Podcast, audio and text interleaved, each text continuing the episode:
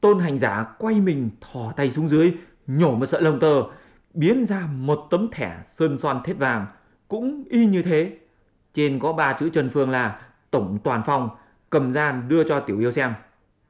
Tiểu Yêu xem xong sợ hãi nói, chúng tôi đều là Tiểu Toàn Phong cả, chỉ có anh thì gọi là Tổng Toàn Phong, ờ, nghĩa là làm sao? Đấy là vì đại vương thấy tôi làm việc đắc lực, thăng cho tôi chức Tổng Toàn Phong, cho cai quản anh em chú đấy. Tên Tiểu Yêu nghe xong liền khép nép lễ chào nói, à, kính thưa trưởng quan, ngài mới được điều ra đây, hãy còn lạ mặt. Nếu tôi còn nói năng điều gì xúc phạm, xin thứ lỗi cho.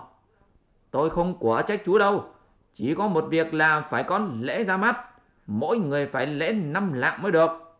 Xin trưởng quan không nên vội, để tôi đến đằng núi Nam họp người trong ban lại, mọi người đều góp sẽ đủ. Nếu vậy, tôi với chú cùng đi. Thế là tên tiểu yêu đi trước, hành giả theo sau đi về núi phía Nam.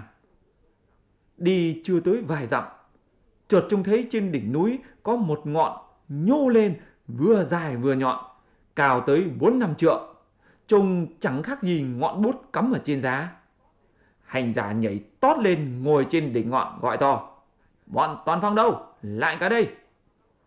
Tất cả bọn tiểu yêu toàn phong đứng ở bên dưới cúi chào nói. Ờ, thưa trưởng quan, chúng tôi xin đứng hầu. Các chú có biết tại sao đại vương sai ta ra đây không? Dạ, chúng tôi không biết ạ. À. Đại vương muốn ăn thịt đường tăng, nhưng chỉ sợ tôn hành giả có tài biến hóa, sợ y biến làm tiểu toàn phong đi theo lối tắt đến đây dò la tin tức, nên mới thăng ta làm chức tổng toàn phong đến tra xét, xem trong ban các chú có ai là giả không. Bọn tiểu toàn phong đều lên tiếng đáp. Thưa trưởng quan, chúng tôi đều là thợ hạ. Nếu các chú là thợ cả, vậy đại vương có những tài ba gì, các chú có biết không? Dạ, chúng tôi biết ạ. À. Nếu các chú biết, hãy kể ngay cho ta nghe. Nếu nói được đúng thì mới là thực. Thế nói sai một tí thì là giả dối.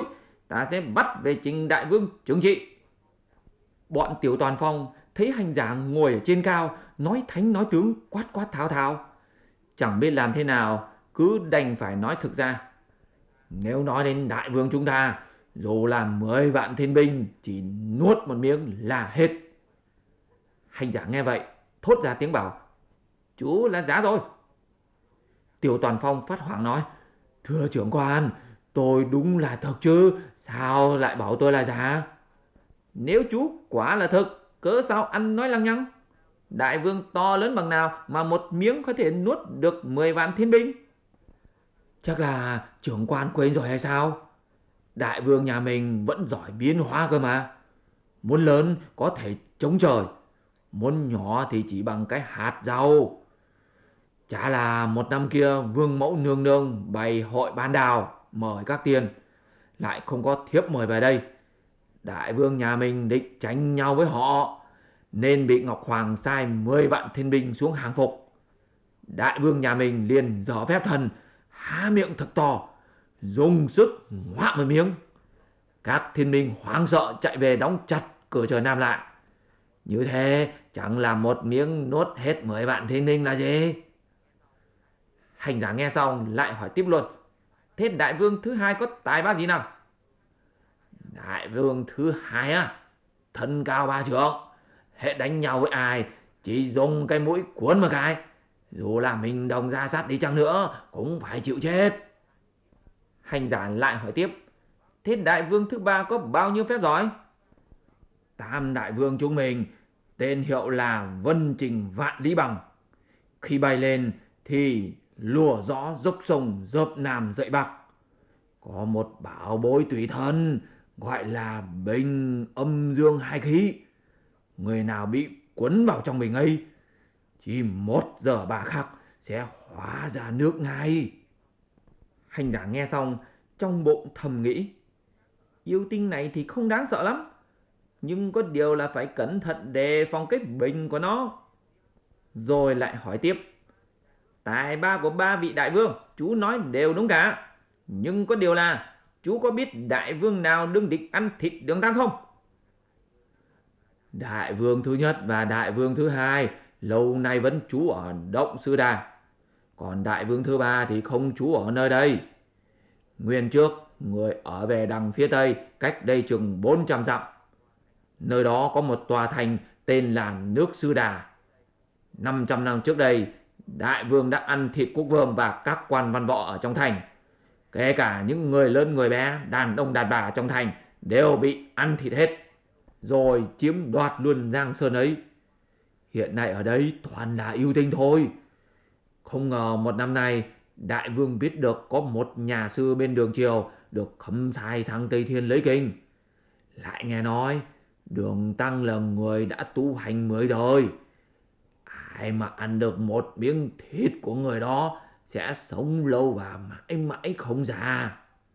Chỉ vì sợ một người đồ đệ của y là tôn ngộ không rõ là lợi hại.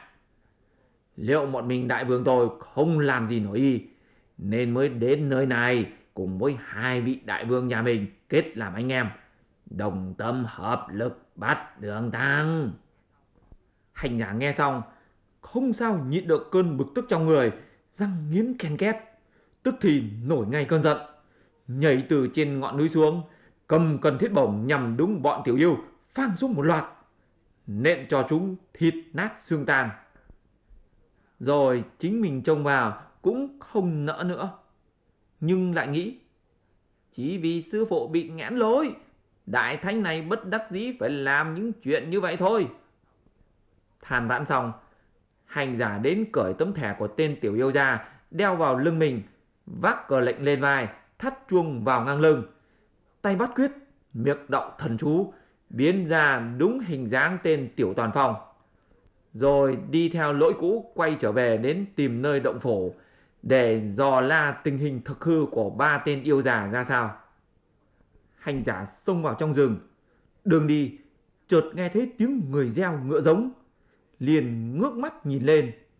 Thấy có nghìn nghịt tên tiểu yêu cầm gươm đao kiếm kích sắp hàng ở trước cửa động sư đà. Cứ 250 tên xếp làm một đại đội. Hành giả chỉ trông thấy có 40 tên cầm cờ sặc sỡ tung bay trước gió. Ước chừng là có hàng vạn người ngựa. Hành giả lại tự mình đắn đo suy đi tính lại kỹ càng rồi tay đậm mõ đi thẳng tới động sư đà. Vừa đến nơi, liền bị lũ tiểu yêu ở dinh trước ngăn lại hỏi. Tiểu Toàn Phong về đấy à? Hành giả không trả lời, cúi đầu giả bước. Khi đi đến tầng dinh thứ hai, lại bị lũ tiểu yêu ngăn lại hỏi. Tiểu Toàn Phong về đó hả? Đã về đây. Sáng hôm nay mày đi tuần núi, thế có trông thấy lão tôn hành giả nào không? Có trông thấy, ý đương mày đòn gánh ở đằng kia kìa. Hình dáng lão ta thế nào? Y mày đòn gánh làm gì cơ? Nghe thấy bọn tiểu yêu sợ sệt hỏi như vậy, hành giả liền nói. Tôi trông lão ta chẳng khác gì thần hộ pháp dẹp đường vậy. Lão ta mà đứng dậy á, người cao tới 10 trượng. Khi tôi đến, thấy lão ta đang ngồi ở sườn núi, lấy tay múc nước lên mài đòn gánh. Miệng thì lẩm bẩm nói là, đòn gánh ơi, bấy lâu nay ta chưa hề đem mi ra chỗ tài. Lần này đây sẽ có 10 vạn yêu tinh Cứ đánh chết hết cho ta rồi ta sẽ giết ba tên đầu sỏ để tế mi. Ý định mai cho đòn thực sáng. Trước hết là đánh chết một vạn yêu binh các cậu ở ngoài cửa đã.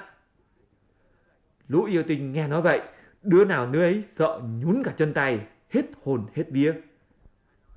Hành giả lại nói, Các cậu này, Thịt đường tăng thì có được bao? Bầu dục đâu đến bản thứ tám.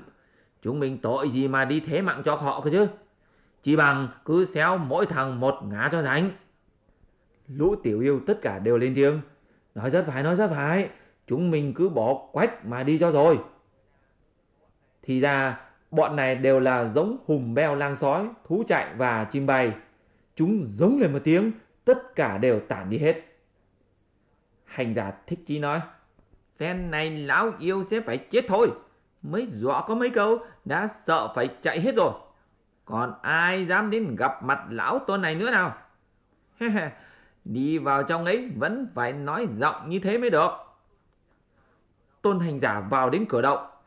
Nhìn khắp hai bên chỉ thấy những đầu lâu trồng thành núi, xương chất thành rừng, sặc mùi tanh tưởi.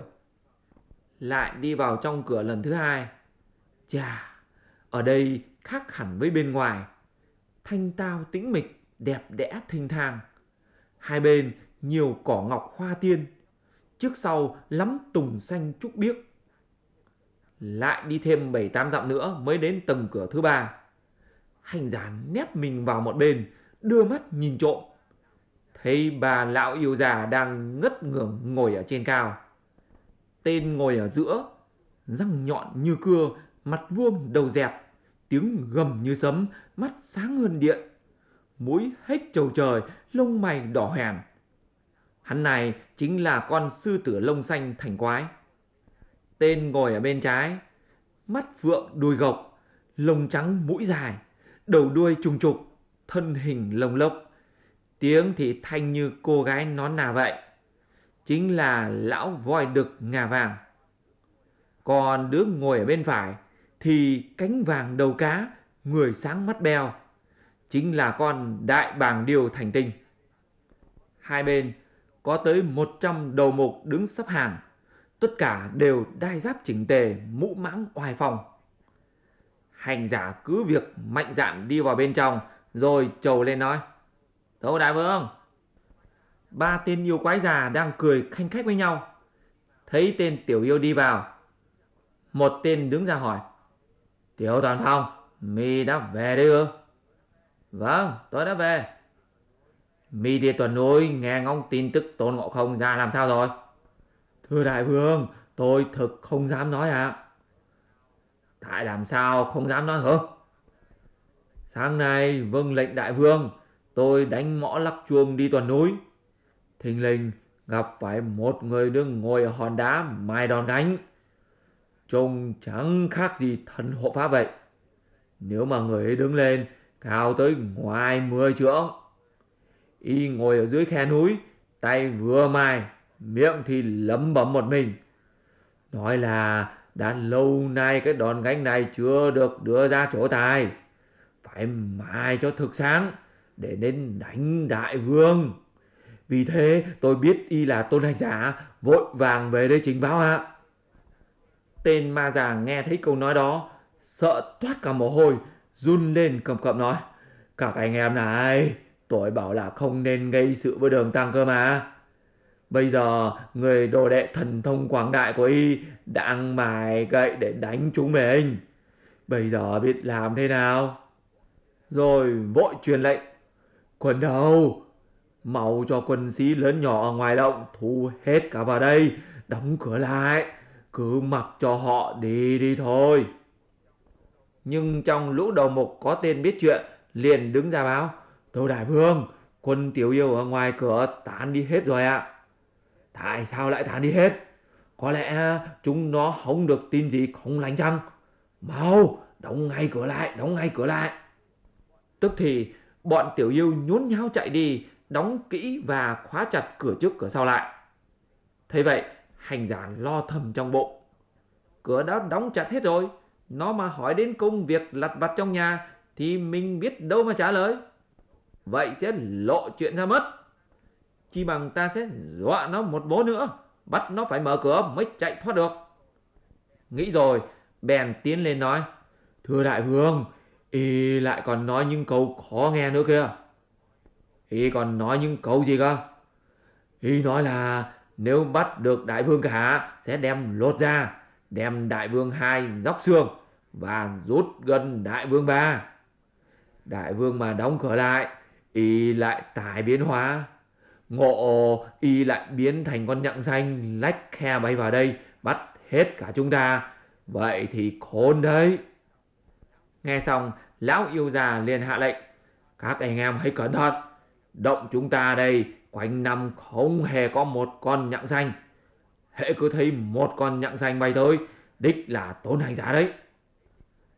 Thấy tên yêu già có vẻ hoảng hốt luống cuống, hành giả cười thầm nghĩ. Hế, để ta hãy biến ra một con nhặng xanh lè nó một mẻ, bắt nó phải mở cửa. Hành giả đứng nép một bên, nhổ lấy một sợi lông tơ, thổi hơi tiền và hộ biến, liền biến ra một con nhặng xanh, nhằm mặt yêu già bay xít qua. Tên yêu già kia hoảng sợ nói, anh em ơi, không ổn rồi, nó đã bay vào đấy. Nghe thấy tên yêu già kêu lên như vậy, bọn yêu quái lớn nhỏ cuống cuồng cầm đinh ba vớ chổi chạy lên đánh chuộc con nhặng. Hành giả không nhịn được, phì cười thành tiếng. Không ngờ tiếng cười ấy làm cho mặt mũi thực của hành giả đã bị lộ ra. Tình cờ tên yêu quái chim mưng nhìn phải. Nó liền chạy vội lên nắm lại nói. Anh à, tí nữa thì bị nó đánh lừa. Hiền đệ bảo ai lừa ai cơ? Tên yêu quái chim mương nói. Tên tiểu yêu này không phải là tiểu toàn phong, mà chính là tôn hành giả biến hóa ra đến đây lừa chúng mình đấy. Thế vậy, hành giả hoảng quá, liền xòe hai tay nói với lão yêu tinh già. À, sao lại bảo tôi là tôn hành giả? Tôi là tiểu toàn phong đây mà, đại vương nhận nhầm rồi. Người anh em ơi, nó là tiểu toàn phong đấy. Mỗi ngày ba lần nó đến trước mặt điểm danh, tôi biết rõ nó. Xong lại hỏi, mi có thẻ không? Dạ, có ạ. À. Nói rồi, hành giả liền móc tấm thẻ ở trong người đưa ra cho lão yêu tinh xem. Yêu giả xem xong cứ cho là thật, liền nói, người anh em này, chớ có oan cho nó. Nhưng tên ma chim ưng vẫn cứ khăng khăng. Thưa anh, anh chưa từng trông thấy y hay sao? Vừa rồi y nép mình vào một chỗ, cười hì lên một tiếng. Tôi trông thấy rõ một một cái mồm thiên lôi của y lộ ra rồi. Khi thấy tôi níu lấy, y lại biến ra hình dáng như thế này thôi. Bọn nhỏ đâu? Mang thừng lại đây.